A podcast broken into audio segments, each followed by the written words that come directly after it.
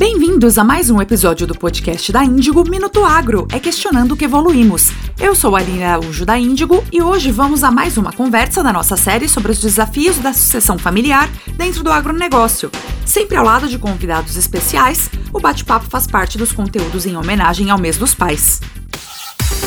Minuto Agro, com Aline Araújo da Índigo e convidados especialistas no agronegócio. No episódio de hoje, vamos dar continuidade na conversa sobre sucessão familiar e seus desafios. Para conversar sobre o assunto com a gente, hoje temos dois convidados especiais. O senhor Luiz Augusto de Almeida Campos, também conhecido como Duda, produtor rural da Fazenda Santa Paula e Bela Terra, produtora de cafés especiais no interior de Minas Gerais, e Vitor Monsef, de Almeida Campos, seu filho e quem está assumindo a posição do pai no controle dos negócios da família. Sejam muito bem-vindos ao episódio de hoje do podcast Minuto Agro. Olá, Aline e todos que estão ouvindo. É um prazer para a gente estar aqui e tentar compartilhar um pouquinho do que a gente passou. É um prazer estar com vocês. Boa noite, Aline. É um prazer estar com você aqui. Muito obrigado pelo convite, né? Estamos aqui à disposição falar um pouco de agronegócio e um pouco sobre sucessão familiar. Obrigada a vocês por estarem aqui, por terem aceito o nosso convite. E para começar o nosso bate-papo, eu queria que vocês contassem um pouco, principalmente você, senhor Luiz, como que é a sua história dentro do agronegócio, como surgiu o interesse pelas fazendas de café? Bom, Aline, tudo começou é, com a Ribersol, né, Laboratório de Análise Agrícola. É, ao mesmo, na mesma hora que eu estava montando o laboratório, né, e começando, né, eu trabalhei em multinacional durante 10 anos, né, trabalhei 10 anos na Ducom, e na época, tudo que a gente ganhava, eu investia no laboratório, né? Minha esposa, mãe do Vitor, é farmacêutica bioquímica, né? Formada aqui na USP em Ribeirão. E eu fui estagiário no departamento de fertilidade solo, na Unesp de Jabuticabal, os cinco anos de escola. Então, eu já estava voltado para esse lado. E tinha o sonho de mexer com o laboratório. E como na faculdade eu fiz muita experimentação em diversas culturas, é, eu sempre sonhava em ter a minha área né, de produção, independente se era soja, se era milho, né, que eu fiz experimentação, citros e café. Eu trabalhei com todas essas culturas, né, durante os cinco anos de escola, através de experimentações, né.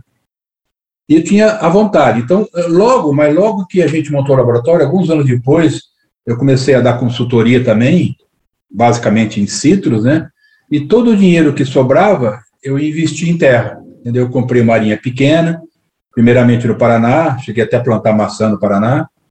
Depois vendi lá e comprei uma área aqui em São, primeiro em São Paulo, um sítio pequenininho, e depois vendi também e comprei a área que é nossa até hoje, né? Que era uma área menor e que ao longo desses 35, 37 anos que nós estamos com a Santa Paula e Bela Terra, a gente foi ampliando a área de produção. 40 anos é pouco tempo, né? Imagina, uma vida inteira, que bacana. E como que aconteceu o ingresso dos seus filhos dentro dos negócios da família? É, desde o começo, Aline, eles participaram de todo esse processo, né? Eles, criancinha, já participava, já ia no laboratório, sabe? É, ia lá brincar no laboratório, porque às vezes a vida da gente sempre foi muito corrida, né? Às vezes a empregada saía e eles iam para o laboratório, né? Ficavam com a gente ali convivendo naquele ambiente de trabalho. Da mesma forma foi na fazenda. Ah, eles iam para a fazenda, nós íamos normalmente na, no começo, no final de semana, né?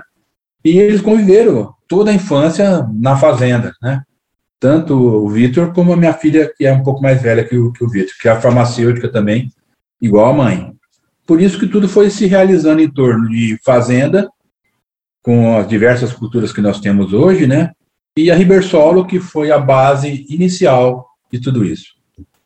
E na sua opinião, qual que é o impacto da criação e dentro dessa convivência toda que o senhor explicou para a gente que acontecia, para que seus filhos se interessassem a participar das empresas? A gente fez tudo com muito amor, todo, tudo que nós fizemos, né? tanto a nossa atividade na Ribersolo como a atividade de produtor rural, né? E, e tudo crescendo assim gradativamente, né? E eles participaram de, de todo esse processo, né? Se eles não, gostassem, talvez até já estivessem saído fora do negócio há, há mais tempo, né? Você observa isso em outros lugares, né? Em outras famílias. No nosso caso, não aconteceu isso. é, acho que os exemplos que nós fomos dando, tanto na Riversolo como nas propriedades rurais, foram, acho que, exemplos bons que os fascinaram, né? E hoje nós estamos os quatro juntos, né? E quando e como o senhor entendeu que era a hora de passar o bastão da gestão dos negócios para os seus filhos? Os dois vieram se preparando, sabe? Nada que a gente falou, vai se preparar para isso. A única coisa que a, gente achava, eu, eu e a Regina, mãe deles, é que eles deveriam trabalhar para outras pessoas antes de vir o nosso negócio. Eles precisavam ser mandados em outro, outro lugar para depois mandar, né? Saber mandar, até para poder ver é, a dificuldade que é, né? Então, eles foram trabalhar, minha filha foi com o indústria farmacêutica, o Vitor foi na Cargill, ficou um bom tempo. Depois disso, o Vitor, Vitor e a Marina fizeram vários MBAs aí, o Vitor teve a oportunidade de morar nos Estados Unidos, posteriormente fez a, a, o mestrado na Itália, né, ele vai, vai falar posteriormente, né, e também teve uma oportunidade fantástica, na minha opinião, que foi a NUF Internacional, que é conheceu vários países do mundo, várias culturas, né? E vários jeitos de tocar a agricultura no mundo. Ele, ele tem uma percepção muito boa, né? Coisa que inclusive eu não tive porque eu não tive essa oportunidade, né? E ele tem tudo isso, né? Então isso foi engrandecendo e vendo, acho que foi amadurecendo ah, para eles que talvez fosse uma boa opção eles já assumiram um negócio que já estava rodando, né? Que era ligado tanto ao laboratório como à atividade agrícola, né? Eu acho que é por, é por aí. E nesse processo de transição, vocês contrataram alguma consultoria especializada para suportar esse processo de sucessão? Obrigatoriamente. Obrigatoriamente, a gente acha que você tem que contratar é, consultorias especializadas em cada área. Hoje nós temos, tanto na parte de gestão, de elaboração da nossa sucessão familiar, como até nas culturas individualizadas dentro da fazenda, café, abacate, lúpulo, nós temos um consultor especializado, tá? Que nos ajuda a tomada de decisões, né? Pegando, pegando um gancho nisso, Aline, uma coisa que a gente percebe muito é que tanto a consultoria de, na parte focada de sucessão, criação de governança e toda a área de realmente do processo da sucessão, mas além disso, uma coisa que gera para a gente foi muito interessante foram consultorias também dentro dos, de cada negócio que fossem de confiança das duas gerações, porque na parte de sucessão, entrou uma consultoria muito na linha dos relacionamentos, planejamentos, estratégia, visão de futuro e tudo mais, estou intermediando isso tudo, mas todas elas refletiam dos negócios rodando em cada área, e cada área precisava ter sucesso para que tudo acontecesse. E aí a gente tem também, que é isso que meu pai traz, é, os nossos braços direitos como consultores em cada negócio que davam confiança também que na parte técnica que a coisa estava rodando. Então, eu acho que a combinação da parte técnica com os consultores e o nosso time rodando, e a isso chegando na ponta final dos processos de governança também com uma consultoria especializada, eu acho que a junção desse processo todo que realmente conseguiu conectar várias engrenagens e não simplesmente querer contratar um processo de consultoria para fazer a sucessão acontecer, mas sem o restante do negócio estar tá acontecendo. Mas eu acho que assim, a junção de todas essas engrenagens que, fazem, que fizeram muito sentido para a gente. E na opinião de vocês, quais são os principais fatores que podem prejudicar esse processo de transição e, inclusive, a continuidade dos negócios para gerações futuras? Eu acho que você tem que estar tá, é, tanto nós como nossos filhos, tem que estar focado no, com o mesmo objetivo, né? É, de correção, de honestidade, de sustentabilidade. Se você não tiver uma linha mestre para ser seguida, ou se essa linha mestre é discordante, realmente eu acho que complica um pouco esse processo de sucessão. É, nós, graças a Deus, sempre tivemos alinhado com, com isso, né? E as possíveis arestas que, que tiveram ou que tem, a gente utiliza esses consultores especializados para nos, nos ajudar, entendeu? Eu vejo disso, Aline, eu acho que uma, uma, um grande ponto nessa história é o tempo. Eu acho que muita coisa, acho que tudo que no processo sucessório a gente quiser fazer com uma velocidade muito rápida, ele tem uma chance de não de, de insucesso maior, porque eu acho que precisa de maturidade no processo das duas partes, tanto no sentido da maturidade de ganhar experiência da, da geração mais nova, como de maturidade do processo sucessório de quem já tem muita experiência e precisa passar o bastão e levando isso com o tempo. Eu acho que as duas partes precisam ganhar experiência com o processo de sucessão. Então, acho que o tempo é um negócio muito importante, que o, o tempo precisa rodar, e, e, os alinhamentos mesmo. Acho que todos precisam estar alinhados no mesmo caminho. Muitas vezes eu vejo, às vezes, querer começar processos de sucessão, e eu acho que ela tem que acontecer com todo mundo entendendo aonde a gente quer chegar, o que, que nós buscamos.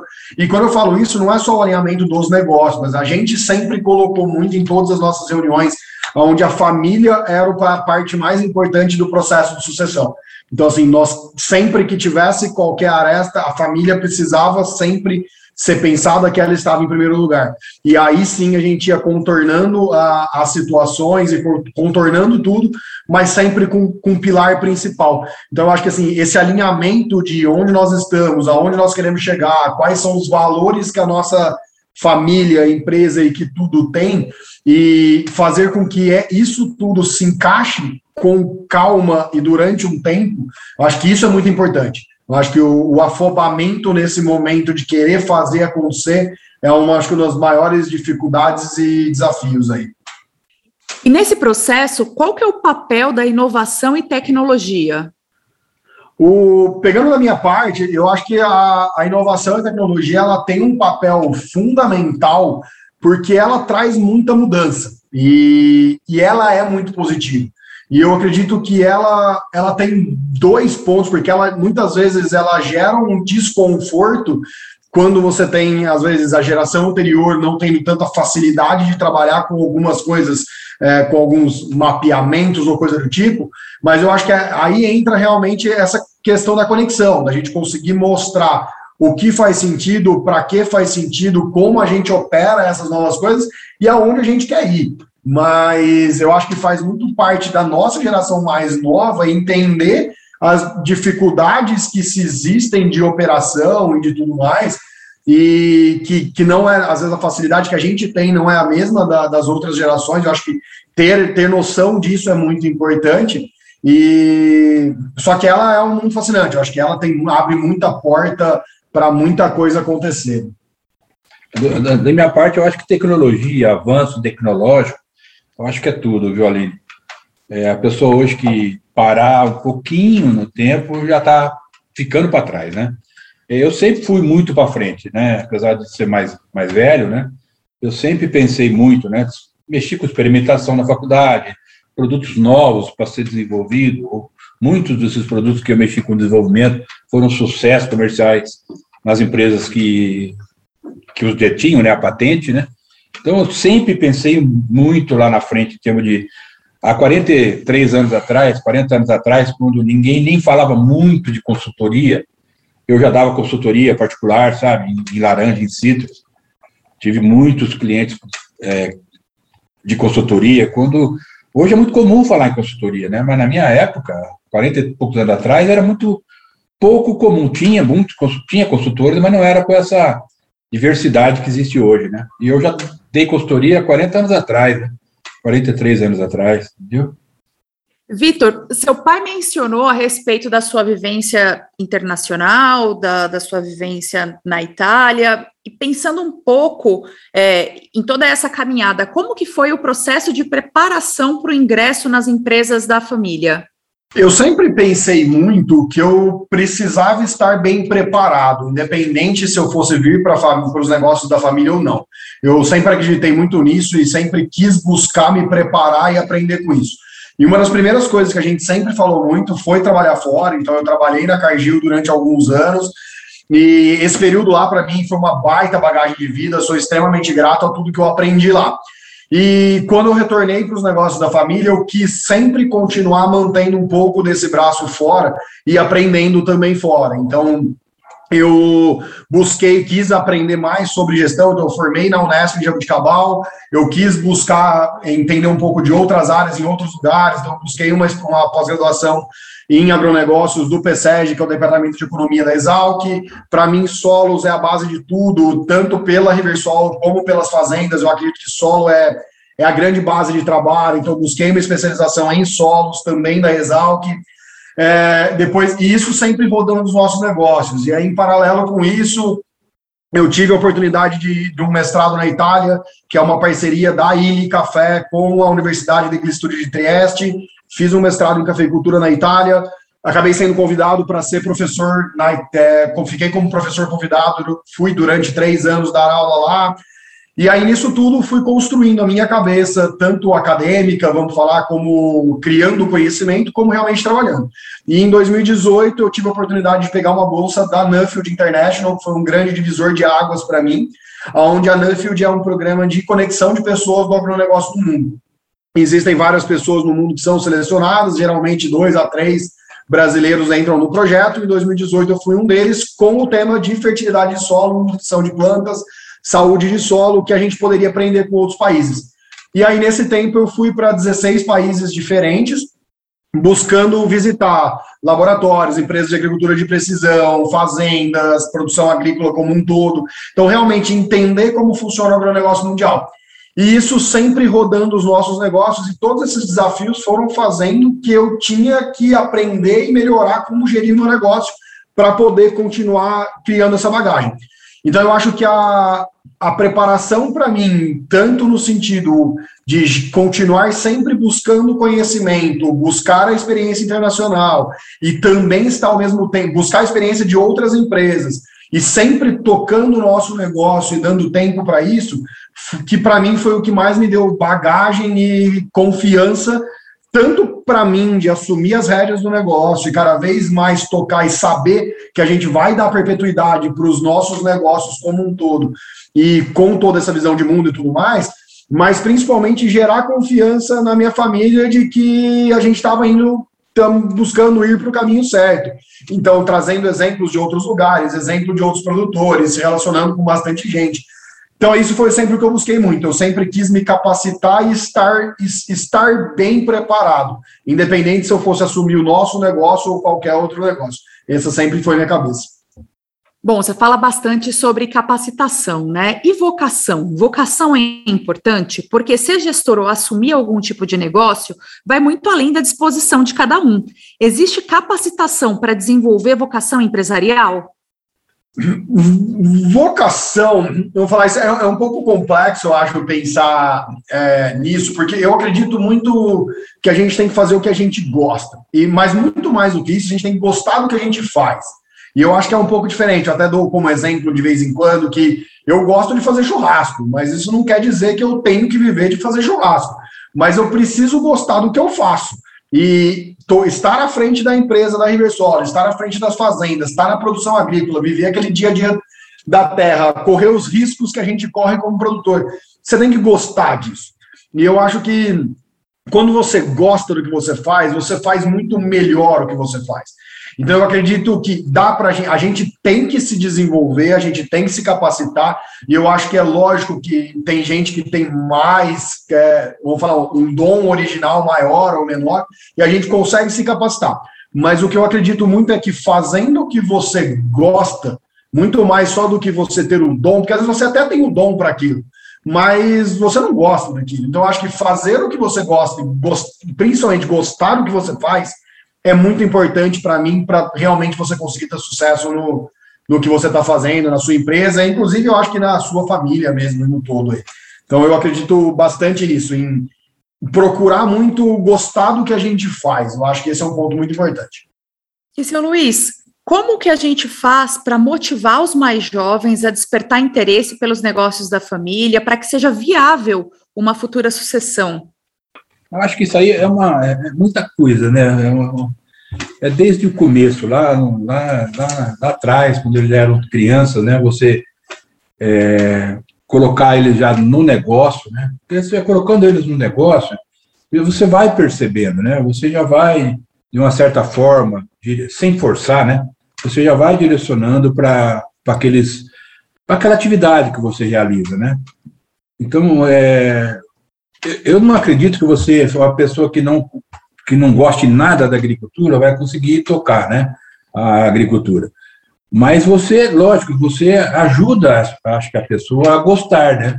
Você, desde que nasceram, convive dentro da atividade, sabe? Eles vão selecionando até dentro da atividade aquelas coisas que eles mais gostam, né?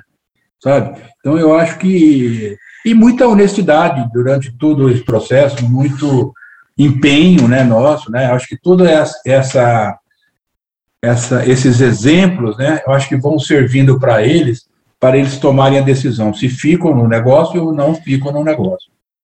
É comum a gente ver aí muitos negócios sólidos, com bons resultados, se perderem, principalmente no processo de passagem da segunda para a terceira geração.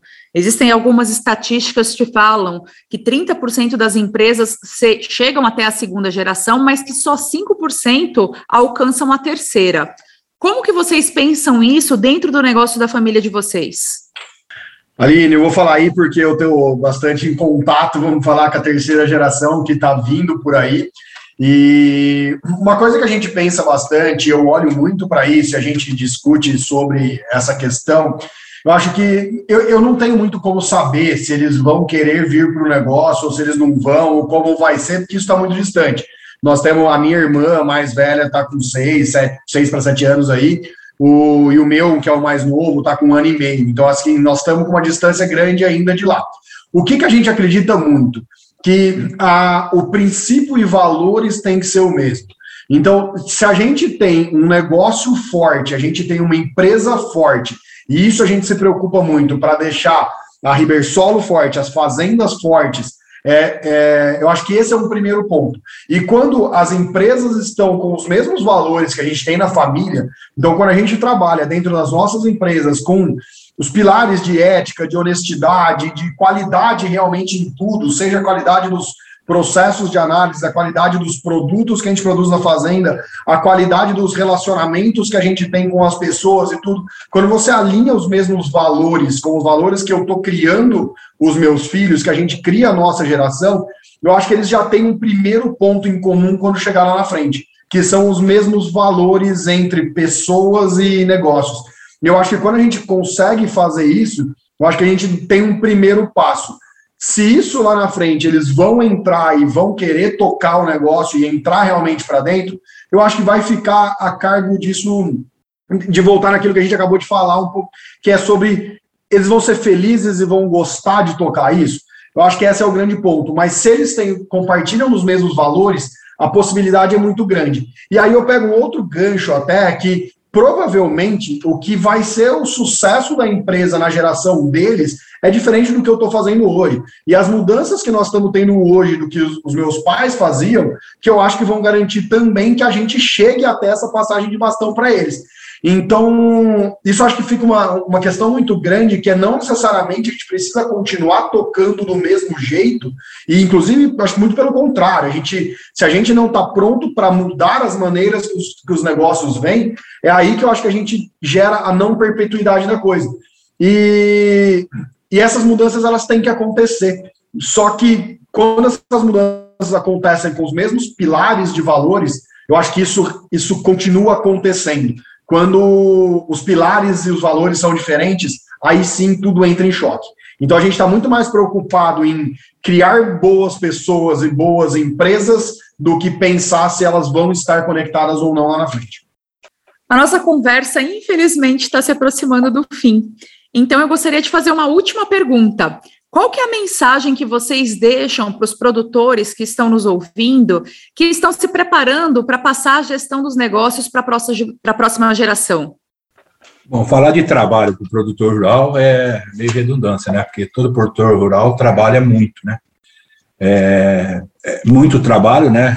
Seria a frase que eu falaria, muito trabalho, que é o que o produtor já faz, né? Tanto é que a gente vem é, mantendo o Brasil nessa condição que está, graças à agricultura, né? Graças aos nossos agricultores e pecuaristas, né?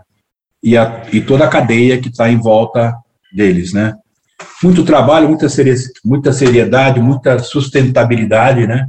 Nos negócios, que também é importante, não podemos pensar só de uma maneira é, pontual, né? Você tem que pensar no todo, né? Como sistema, né? E bons exemplos, né? Que eu também é o que também o produtor deixa, né? Para todo filho é se tem uma coisa que o produtor rural deixa é bons exemplos. O, o que eu olho muito disso, é, eu acho que alguns pontos são extremamente importantes aí para a gente conseguir fazer essa passagem, e do que eu vejo da nossa parte aqui, é, falando para a geração mais nova, eu acho que o primeiro ponto é calma, que nós temos bastante tempo pela frente e a gente muitas vezes acha que sabe tudo e nós estamos muito longe realmente de saber tudo. Então, é, calma, é, vamos pegar a experiência, vamos adquirir, vamos realmente é, criar experiência e bagagem, porque tem muita coisa que só o tempo faz acontecer. Então, ter, dar tempo ao tempo, e enquanto esse tempo está acontecendo, se preparem e busquem ser os melhores. Busque ser o melhor no que você faz, porque você vai acabar estando entre os melhores com isso, e fazendo isso, você vai pegar experiência e bagagem para que essa coisa aconteça. O, e junto com isso, tenham os valores, tenham, tenham esse tempo é, e tenham valores. Acreditem aonde a gente quer chegar. Coloque, eu acho que é o mesmo alinhamento de toda a família e principalmente qual é o nosso principal valor. Nós queremos manter a família unida, esse é o nosso ponto principal. Então sempre voltem ao que é o nosso valor principal, sempre que os atritos aconteçam. E façam, acho que, a, a, sucessão por partes. Eu acho que essa, é esse é um grande ponto. Então, seja na empresa, pegando um pedacinho daquele setor e assume aquele setor, crie responsabilidade, faça aquilo acontecer. Seja na fazenda, com a mudança de manejo em um talhão específico. Vamos mudar aquele talhão, vamos mudar aquela parte, vamos mudar aquele manejo. E aí, com o tempo, isso você cria a bagagem, a experiência, a confiança, e isso vai acontecendo e se amparem de pessoas boas ao redor e pessoas que sejam de confiança mútua de, da, das duas gerações aí. Eu acho que pessoas boas, seja na parte técnica, seja na parte da sucessão mesmo específica, mas tenham pessoas boas que vão gerar esse conforto e esse voto de Minerva, vamos falar, no meio do caminho. Então eu acho que se amparem de pessoas boas, se capacitem, tenham a cabeça aberta, é, deem tempo ao tempo. E uma coisa que eu acho que é muito importante no, no mundo hoje, vistam o calçado do outro. Eu acho que coloque os sapatos da outra pessoa, porque às vezes a minha angústia ela é uma, mas tente enxergue o outro lado, qual é a angústia da outra pessoa, da outra geração, e eu acho que quando a gente começa a fazer esse exercício de enxergar um pouco o outro lado, a gente consegue chegando no, no meio do caminho, chegando no bom senso, mas sempre eu acho que coloquem os valores em primeiro lugar e vamos trabalhando em cima desse alinhamento e dê tempo ao tempo. Eu acho que essa, para mim, isso, isso vai fazendo com que a coisa aconteça. Aline, eu só gostaria de encerrar com duas palavras que eu acho fundamentais na vida da gente. Uma é a paciência. Tenha paciência, que as coisas devagarzinho elas vão se resolvendo. E outra é gratidão, é uma palavra muito importante. Tenha gratidão pelas pessoas que te ajudam, sabe? Tenha gratidão por todos que, que o cercam, que eu acho que isso é, é fundamental na vida de todos nós. A nossa conversa foi sensacional. É, o, o episódio de hoje foi muito bacana. Eu espero que vocês tenham gostado. Obrigada a você, ouvinte, por nos acompanhar até aqui. Obrigada pela participação, seu Luiz, Vitor. Enfim, queria deixar aqui agora um espaço para vocês darem as palavras finais. Eu queria, Aline, deixar, inclusive, de portas abertas. Espero que o nosso exemplo possa ser é, compartilhado, assim como a gente aprende com muita gente vendo vários outros exemplos. E eu acho que a gente está muito longe de saber tudo e queremos continuar aprendendo muito. Então, a gente deixa as portas da Ribersolo em Ribeirão Preto aberto, deixamos as portas da Fazenda sempre abertas também. Então, quem quiser conhecer a gente melhor, quem quiser trocar experiência, quem quiser dar sugestão para a gente continuar melhorando. Eu acho que esse aprendizado e continuar melhorando e sempre de portas abertas, interagindo com as pessoas, é tudo para gente, é tudo na vida. Então, estamos aí de porta aberta e espero ter contribuído e com certeza a gente sai daqui maior. Espero ter contribuído em alguma coisa aí com, com os produtores rurais e com, com a Índigo, né? E queria agradecer novamente o convite né, de poder participar, passar um pouquinho da nossa experiência para vocês. Um abraço aí, fiquem todos com Deus. Nos siga em todas as plataformas digitais para não perder nenhum episódio e também as nossas redes sociais. Está no ar o nosso canal do YouTube, uma websérie muito especial, Índigo em Campo, que conta a rotina do nosso time no processo do lançamento do nosso biológico Índigo Simplex. E lembre-se, precisando aumentar a rentabilidade e a produtividade da sua lavoura, simplifica, fala com a Índigo. Terminamos aqui mais um episódio do podcast Minuto Agro. Esperamos você no próximo. Você ouviu Minuto Agro. É questionando que evoluímos. Seu podcast da Índigo. Ouça em todas as plataformas digitais.